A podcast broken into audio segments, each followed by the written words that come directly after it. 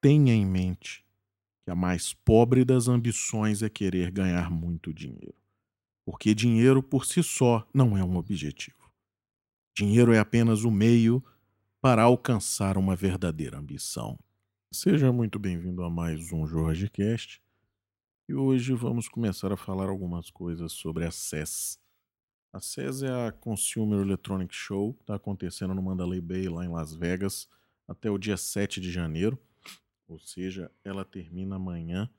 Já tem muita coisa aí pulverizada pelos sites da web.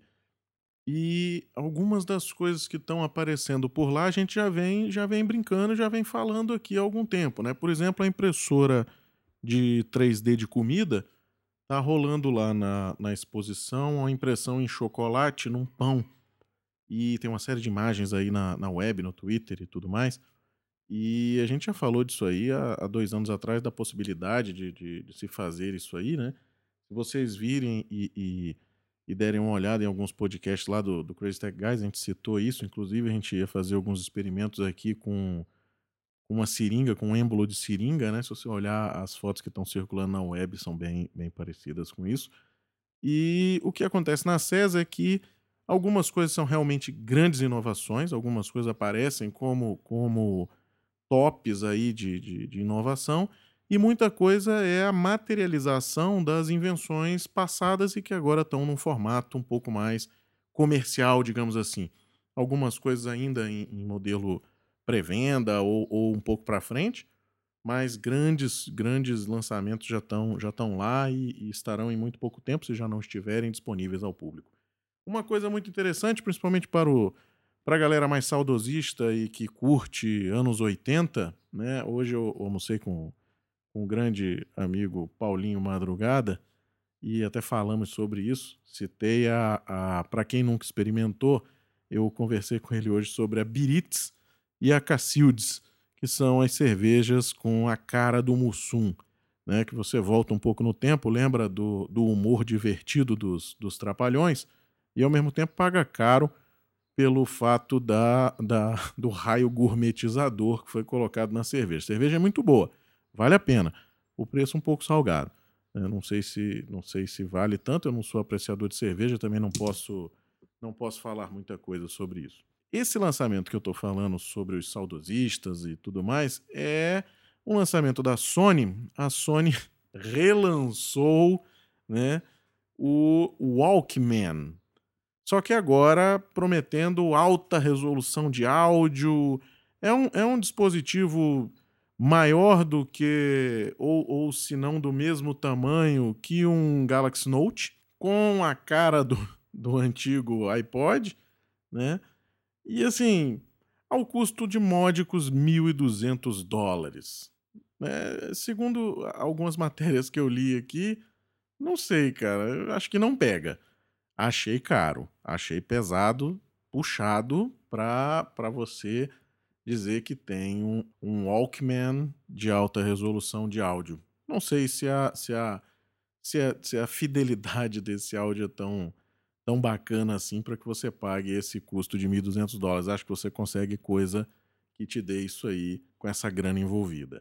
Outra coisa interessante que eu vi aqui dos lançamentos é um disco SSD. Para quem não sabe o que é um disco SSD, é um disco é como se fosse um HD, só que em estado sólido, ou seja, ele não tem aquela parte magnética, não tem agulha, não tem cabeça, não tem uma série de coisas. Ou seja, ele não estraga com balanço, com vibração, né? Então, são discos menores, são discos que consomem muito menos, naturalmente, são simplesmente circuitos eletrônicos aí, né? E um disco de 1 tera que você consegue colocar ele dentro do bolso, tá? Ele tem 9,2 milímetros de espessura. Ele é mais fino, às vezes, do que o seu relógio de pulso, né? Claro que isso tem um pequeno custo, né? Um custo de $600 para esse modelo de 1 tera, $300 para o modelo de 500 GB, $180 para o modelo de 250 GB. Pesado? Mais ou menos, dependendo da sua aplicação e da sua necessidade, às vezes isso aqui vale a pena. Naturalmente, vai baixar de preço, né? Tudo, e principalmente quando se fala de memória, armazenamento e tudo mais, a tendência é começar a cair quando começarem a surgir outros dispositivos. Foi o caso do SSD, logo que lançou, e os dispositivos de 128 GB eram caríssimos, né? E a gente usava às vezes para dar boot. Meu Mac mesmo, eu tenho um SSD de 256 só para boot, para que a máquina fique bem mais rápida na hora que for inicializar, né? Então, assim, são coisas que às vezes valem a pena. Esse aqui não é para essa finalidade, esse daqui é para que você realmente carregue ou, às vezes, para que você coloque dentro do seu dispositivo. Quem está aí desenvolvendo dispositivos de internet das coisas pode estar usando isso aqui como armazenamento, às vezes, e está gerando um device bem corpulento aí quando se fala de armazenamento, né? Pensando em segurança, câmera e tudo mais, tem outras soluções que saem mais barato. Mas pode ser usado para isso. A Consumer Electronic Show, ela mostra uma série de coisas, inclusive eletrodomésticos. Então, quem lava roupa sabe que demora um pouco para que você faça uma lavagem completa numa máquina normal. A Samsung está lançando uma que faz toda a lavagem, o ciclo completo, em 36 minutos, incluindo alguns detalhes tecnológicos aí de lavar roupa. Ou seja, tem coisa interessante, ainda não tá com preço e tudo mais. Tem algumas coisas aí de casa. Eu vou ver se eu pego alguns lançamentos de casa, embora não seja nosso foco aqui, né, de eletrodoméstico, para a gente estar falando aí ao longo da semana, tá? Outra coisa interessante, quem carrega notebook para cima e para baixo, meu caso, por exemplo, a gente que vive aí na estrada, consultoria, viagem e tudo mais, e sabe o peso que é você estar carregando uma série de coisas dentro da mochila. Quando você fala de IoT, você já fala de necessariamente carregar mais uma caixa, uma mala, às vezes, né? Então você tem que levar muita coisa, tem que levar seu 3G, tem que levar breadboard, tem que levar algumas outras coisas para auxiliar no trabalho, às vezes na apresentação e tudo mais. E foi lançado, há um tempo atrás, um carregador de celular, tá? Da Zolt. Então, quem tiver aí a curiosidade, é um carregador que promete carregar o seu notebook mais alguns devices em USB. Ou seja, ele provê aí 70 watts de potência, então tranquilamente aguentaria um MacBook Air, por exemplo, ou um outro notebook qualquer, né? Então, assim, é interessante para quem quer dar uma diminuída aí no casco de tartaruga que carrega na mochila. Então é bacana tá levando isso aí, tá? Entre 100 e 80 dólares se você fizer um pré-order, tá? Então é um negócio interessante. Eu acessei até o site deles, eu vi a notícia, acessei o site deles e você consegue verificar se o seu notebook pode ser carregado. Ainda não tem para os MacBook, estão prometendo para futuro próximo, e assim que sair, acho que vale a pena, eu vou adquirir um para a gente fazer um teste aqui. Quem trabalha com monitores diferenciados, meu caso, por exemplo, eu tenho aqui um monitor ultra-wide de 29, que dá 2.500 e pouco de resolução, né? E é um monitor muito interessante, porém eu preciso de cabo diferente de HDMI, preciso de cabo diferente de VGA, então acabei caindo no DisplayPort, né? Eu ligo ele direto no Mac aqui pelo DisplayPort, mini DisplayPort para DisplayPort.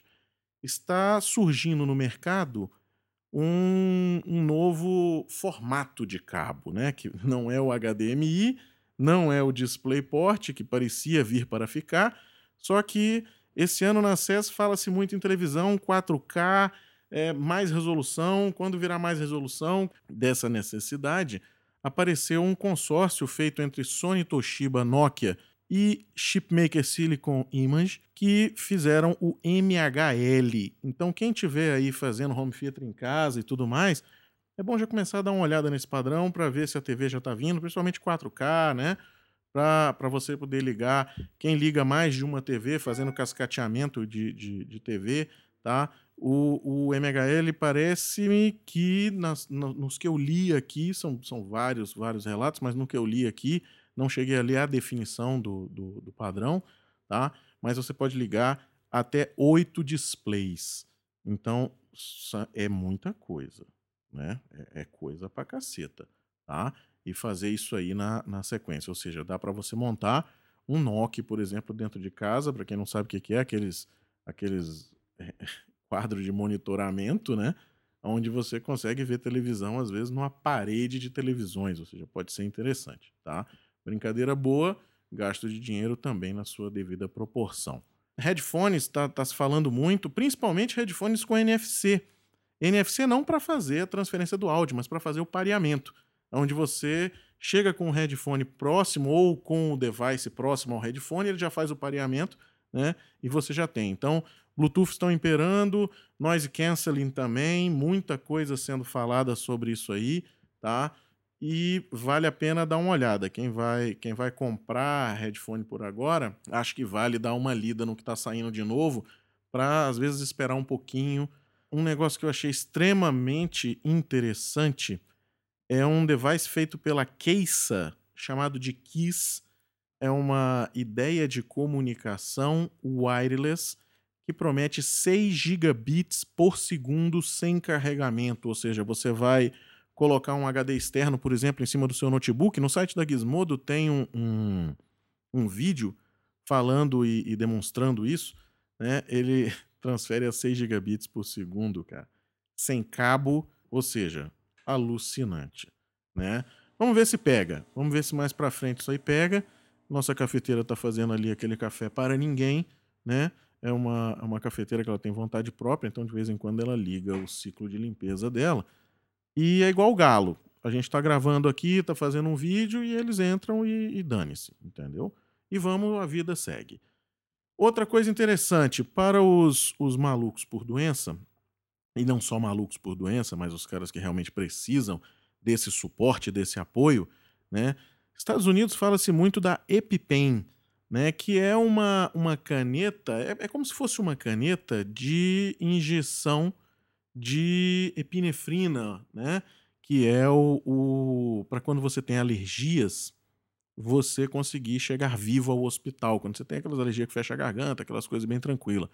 Lançamento de uma que na hora que você injeta na perna para continuar vivo, ele avisa sua família via a rede. Tomara que tenha Bluetooth nesse momento e que a rede sem fio funcione e que a injeção seja satisfatória, senão você se foi, né?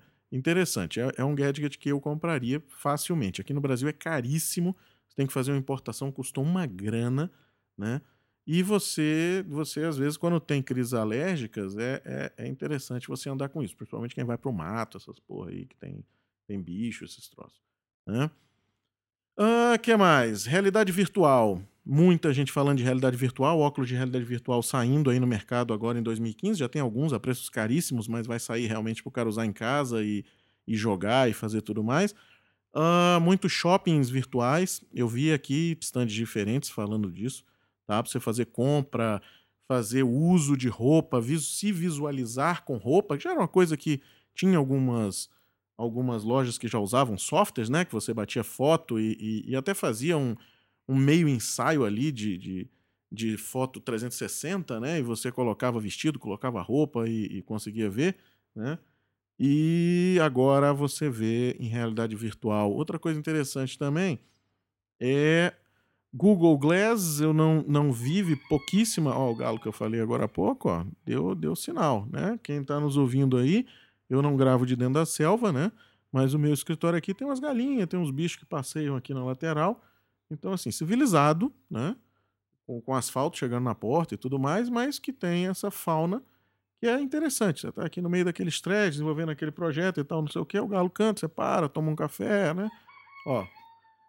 Então, uma coisa que tem se falado bastante lá são dos clones aí do Google Glass, né?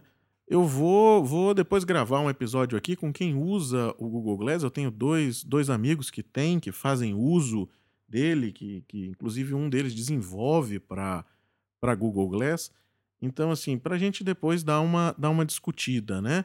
Eu acho que o Google Glass é como um smartwatch, é como mais um device vestível que, dependendo do seu uso, extremamente útil, dependendo do seu uso, algo totalmente inútil, tá?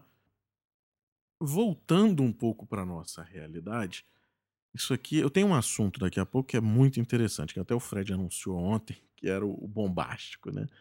Mas saindo um pouco da CES e falando de criatividade, né, e tudo mais, foi veiculado no Olhar Digital uma matéria sobre o Infanto, não sei se vocês já chegaram a ver, se você que está me ouvindo aí chegou a ver, né?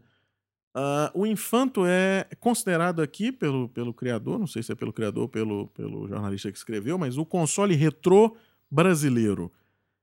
Na verdade, pessoal, isso aqui é um Raspberry Pi, inclusive tem o desenho do Raspberry Pi em cima dele, carregado com emuladores de jogos, em sua grande maioria piratas, né, sem licença de uso. Ou seja, que está sendo revendido e a preço caríssimo. Custa R$600. Ou seja, é totalmente surreal. Ou seja, isso é uma coisa que você... Então, assim, tem que se repensar isso aí, né? Tem direito de quem fez, né? Quem trabalha com tecnologia sabe que a gente vive, às vezes, de royalties, né? Então, você vive, às vezes, de produtos que você criou e que você revende como serviço e tudo mais. Então, tem um custo isso, né? Tem um custo de desenvolvimento, tem um custo de pessoal, tem um custo de armazenamento, tem um custo de criatividade, de pesquisa, e que tudo isso é jogado ao léu, entendeu? A nada, e a pessoa revende. Não é bem assim. Entrando ainda nisso, e falando um pouco de pirataria, que é um negócio que, assim, eu não sou fã, né? Eu não curto realmente. Eu vivo de software, vivo da exposição de ideias e tudo mais. E eu não gostaria, por exemplo, que um treinamento meu fosse gravado e vendido. Eu não me sentiria bem. Eu acho que isso é um absurdo, então não faço isso com os outros, né? E tomei consciência disso há já algum tempo, né?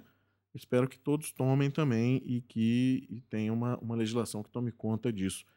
Mas tem um projeto brasileiro, que eu não sei se tem investimento externo, eu não consegui enxergar monetização nisso ainda, que eu acho muito interessante, projeto extremamente interessante, que chama-se Minhateca.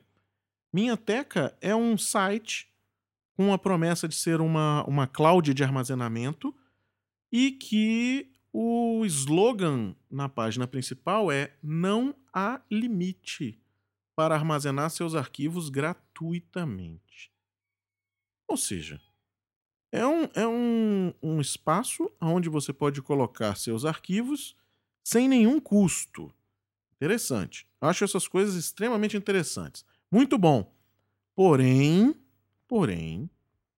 se você acessa o Minhateca, você tem que fazer um registro, né? Você tem que se cadastrar, pode se cadastrar pelo Facebook, inclusive, né?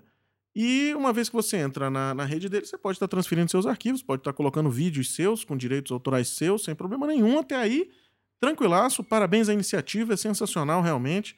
E se for tecnologia brasileira, batemos palma, porque é muito difícil fazer tecnologia no Brasil, a gente sabe disso, né? E, assim, precisamos de gente que desbrave essa selva. Agora está sendo utilizado para pirataria pavorosa. Pavorosa. Eu dei uma olhada aqui. Gente, tem gente armazenando 7 tera de música. Música pirata. Música que tem direitos autorais, né? E você olha comentários. Comentários são pessoas vangloriando a prática desse compartilhamento. Muito obrigado por ter compartilhado essa biblioteca tão boa, tão bacana. Agora conseguimos ver todos os filmes. Pessoal, teve trabalho nisso aí, né? As pessoas investem alguns milhões para lançar um filme, né? Bandas investem muito dinheiro para estar lançando música e tudo mais. E vivem de direitos autorais, né? Então acho que aí cabe um pensamento disso, né? Se você quiser ter uma ideia... Coloque um nome de algum filme seguido por Minhateca, tudo junto, TSK, de biblioteca realmente, né? No Google. E você verá os vídeos e os filmes, né? Assim, eu não acho legal esse tipo de uso, mas acho que o Minhateca é algo sensacional com relação a você liberar espaço em nuvem para que o pessoal esteja fazendo essa colaboração e esteja aberto realmente. Agora, não que você use para fazer um HQ de pirataria, de música, de tudo mais. Acho que para isso aí não é legal, né? Mas é uma coisa bem bacana. Bom, já falamos bastante hoje, né? Já hoje o galo está enfurecido aqui fora, também não adianta a gente tentar falar mais, né? Então amanhã voltamos. Muito obrigado pela audiência. Estamos em conversa com o SoundCloud, mandei um e-mail lá para eles. Já liberaram o RSS, mas liberaram com uma falha. Então, assim, talvez fiquemos. Mas ainda vamos acompanhando pelo Facebook. Acho que mais uma semana definimos nosso local real onde ficaremos. Se eu vou levantar um site na nuvem ou não, ou se a gente vai colocar, vai pagar algum armazenamento de podcast, ou se vai continuar no SoundCloud fazendo o plano premium deles, né? Sem limite de uploads, né? Afinal, nós estamos aí diariamente, então a gente precisa de um pouco mais de espaço. Beleza? Muito obrigado, até amanhã. Um abraço.